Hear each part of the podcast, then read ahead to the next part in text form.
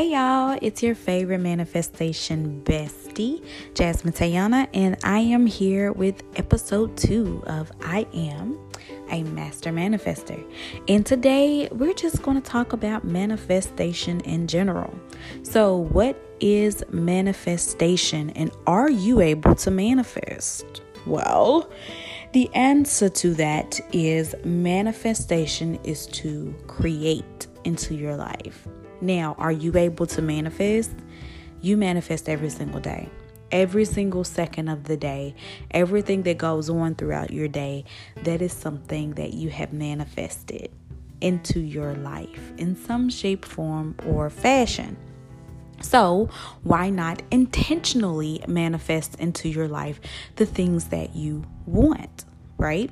So I heavily, heavily, heavily use the law of assumption. The law of assumption is super simple to me.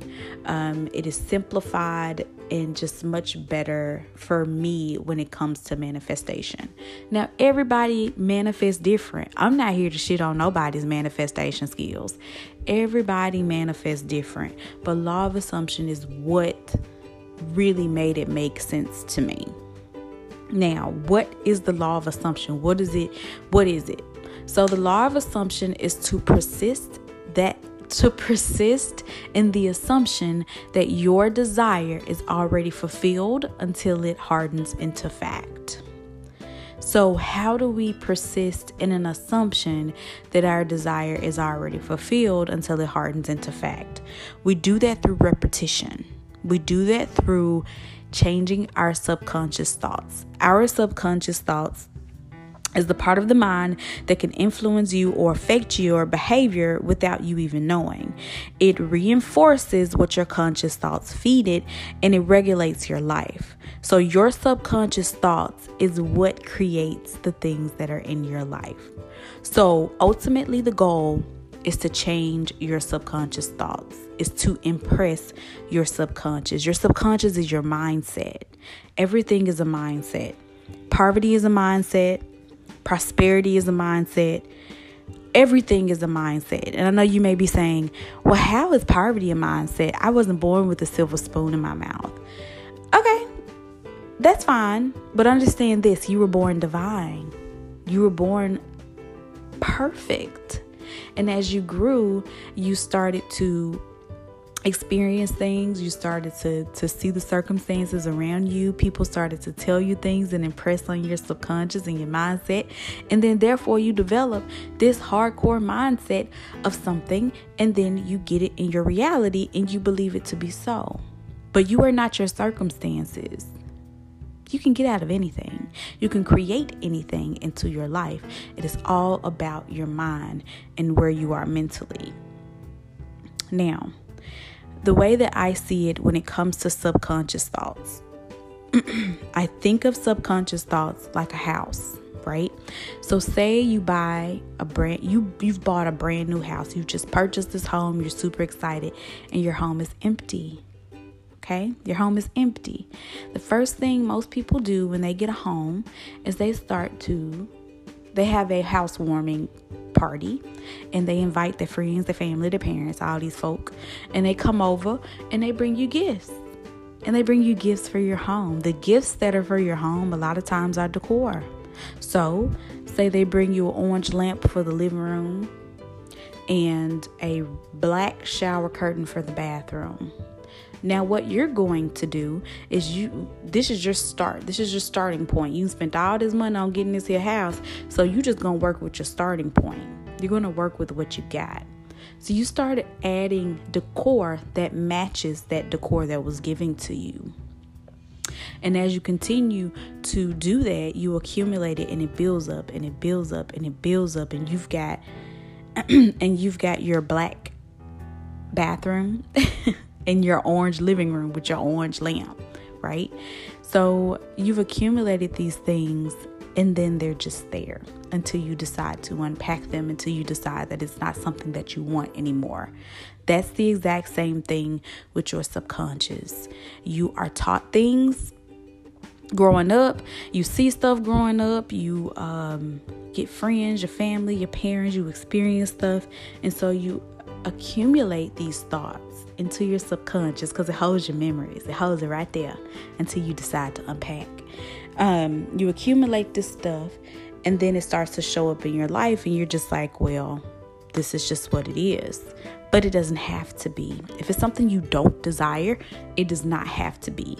You can go in that house, that brand new house. Well, at this point, it ain't brand new. You can go in that used ass house and start unpacking the things that you don't want in your life. So, you don't like that orange living room? Pack that shit up and put it out and create something new. Now, over the time and over the years in your used ass house, you may have accumulated quite a bit of orange stuff in that living room. So it may take you some time to unpack it, but probably over a couple of weeks and over maybe three weeks, you've been to got everything packed up and you can move it out so that you can move in what you want. Now, how do we move in what we want? How do we impress our subconscious? How do we change our mindset? We do that with repetition. You can do repetition with affirmations, visualization, scripting, or just plain old believing what is going to happen is going to happen. I personally, I use all four of these things.